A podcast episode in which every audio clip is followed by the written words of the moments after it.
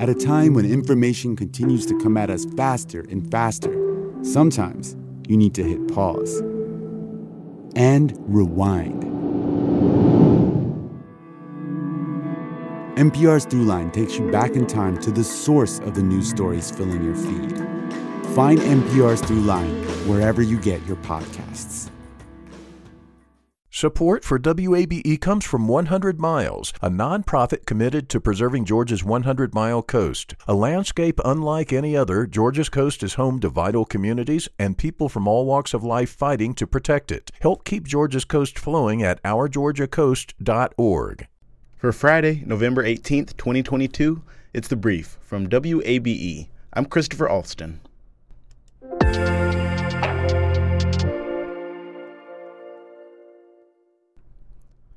The late Georgia House Speaker David Ralston will be laid to rest next weekend. His body will lie in the Georgia State Capitol Rotunda for 24 hours starting Tuesday morning at 11. Then visitations will be held after Thanksgiving in Blue Ridge and Ellijay.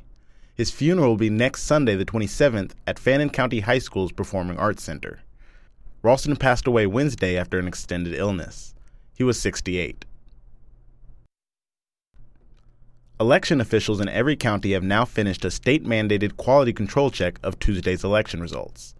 Counties were asked to hand count randomly chosen batches of votes this year in the Secretary of State race. Then, officials made sure the tallies matched up with what the machines counted. Gabriel Sterling, with the Georgia Secretary of State's office, says the risk limit has been met. That paves the way for the final certification of the election results next week. African Americans and Latinos made up a lower percentage of voters in Georgia this midterm than four years ago. Susanna Capilouto reports that's according to data released yesterday from the Secretary of State's office. When it comes to Georgia's voting age population, the 2022 midterms saw a drop in participation from nearly 53% in 2018 to a little over 51% this year. Within those numbers, the percentage of white voters was slightly higher than four years ago, but African American turnout dropped by nearly 5%, says Emory political scientist Bernard Fraga, who analyzed the data. But what we do see is that white voter turnout ticked up slightly. And since white voters are disproportionately Republican here in the state, uh, that might suggest that Republicans had a little bit more of an edge this year as a result of these changes in turnout rates. Fraga says while incumbent U.S. Senator Raphael Warnock did slightly better than his Republican challenger Herschel Walker in this climate, Democrats need to mobilize minority voters for the December 6 runoff. While the lower turnout rates in November for African Americans and Latino or Hispanic voters, you know, implies there's more work to do, um, it also says that the Democrats, if they're able to effectively mobilize voters of color and not have such a large drop in turnout in the runoff, then Warnock might very well be reelected. Meanwhile, Herschel Walker is getting support from Governor Brian Kemp in the runoff. Kemp handily won re-election earlier this month. The December 6 election will be the first runoff under Georgia's new election law, which shortened the time parties have to mobilize voters from nine weeks to just four. Susanna Capilouto, WABE News. Georgia officials are asking the state Supreme Court to immediately block a judge's ruling which struck down the state's abortion ban. The result of the judge's ruling this week immediately allowed the procedure to again be performed beyond about six weeks of pregnancy. The state attorney general's office said in court documents filed today that the decision by Fulton Superior Court Judge Robert McBurney had no basis in law or common sense. It asked the High Court for an order immediately putting McBurney's decision on hold while the justices take more time to consider an appeal. The Department of Homeland Security is remaining tight lipped about its investigation into how gynecological procedures were approved at South Georgia's Irwin Detention Center. WABE criminal justice reporter Shemaine Cruz reports advocates want an update on the agency's investigation into the facility. The request from advocates comes after a Senate subcommittee found evidence of widespread medical abuse against women who were held in immigration detention at Irwin. The Department of Homeland Security, however, will not comment on the status of its investigation into the facility. Advocates call the delay appalling, especially because Irwin is still being used to detain people. And the private contractor, LaSalle Corrections, continues to manage the facility. It had referred patients to the doctor at the center of the investigations. Dr. Mahendra Amin reportedly stopped treating Irwin's female detainees after the allegations came to light. Shemaine Cruz, WABE News.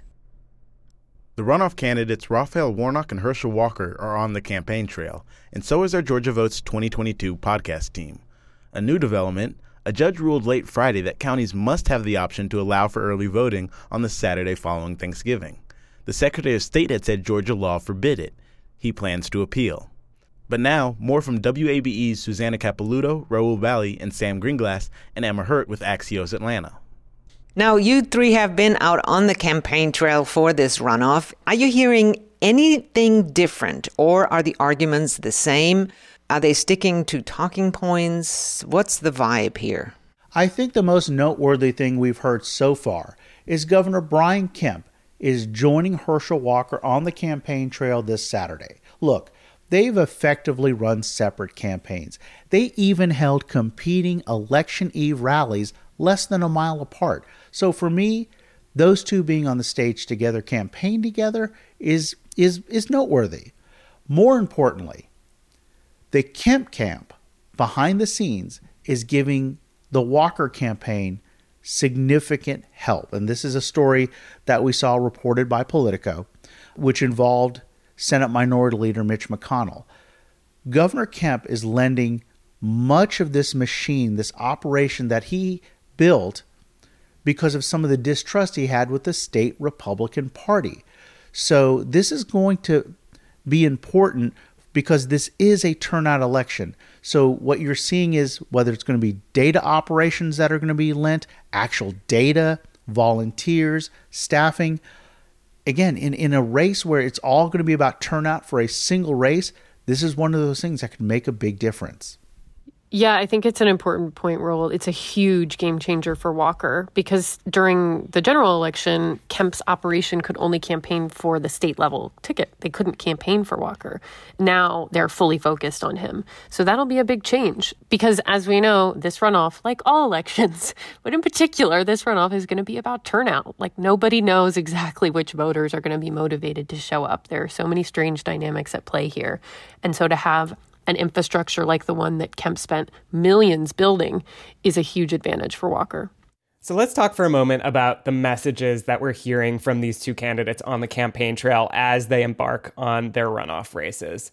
Warnock is rolling out a very clear runoff message. This is not about Democrats or Republicans, he has said. The race is about competence and character. We hear those two words coming up again and again when Warnock is on the stump in these runoffs. It is a very clear play for those Kemp Warnock voters that we've talked so much about over the course of this election. Walker, on the other hand, uh, Emma and I were at his rally in McDonough this week. And Emma, tell me if you feel differently, but to me, it read as very much the same message as the last few months of this race that we've heard again and again. Uh, I mean, a good chunk was spent criticizing trans people in sports and the military. And when he did get to what many Republicans say should be driving his runoff message, you know, this focus on the economy, on Biden and Democrats' control of Washington, it came in this kind of confusing statement. We got people in Washington that gotten too weak. All they want to do is let people ride their bike. That's what Senator Warnock is doing. Letting Joe Biden ride his bike because he voted with him 96% of the time, which means he don't know what he's doing or he seems to love Joe Biden. I don't know which one it is, but I can tell you both of them is wrong. Yeah, I think you're right, Sam. I mean, it feels like almost exactly the same message that he's been making in the final couple months of the general. And it is ironic if you think about what Mitch McConnell said this week that, that Republicans need to be appealing to centrist, moderate, independent voters. Walker's campaign style right now doesn't seem to be doing that.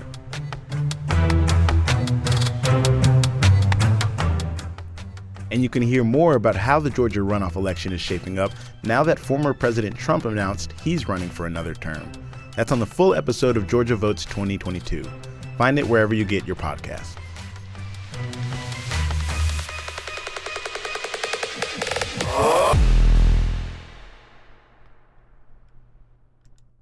Number one ranked University of Georgia is trying to complete its second straight undefeated Southeastern Conference regular season.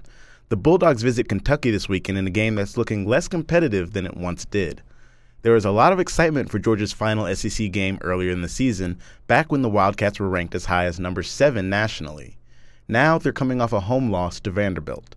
Meanwhile, Georgia has already clinched a spot in the SEC championship game against number 6 LSU. Kickoff is at 3:30 tomorrow afternoon.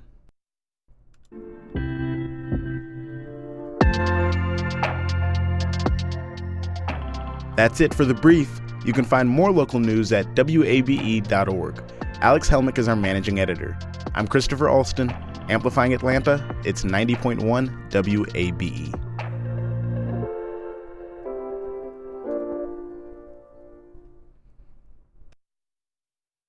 From WABE Studios, the podcast where they read stories is a new children's storytelling podcast featuring notable Atlantans and performers reading classic and contemporary children's books. Each episode contains a story meant to entertain, inspire, and inform young listeners, no screens required.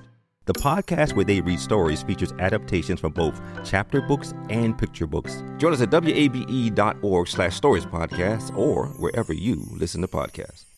WABE. The world has changed from shifts in power to a mental health crisis.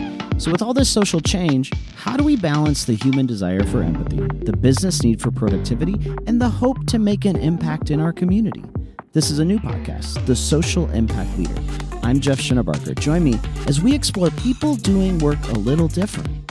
Available every Wednesday at wabe.org forward slash podcast or wherever you get your podcasts. WABE.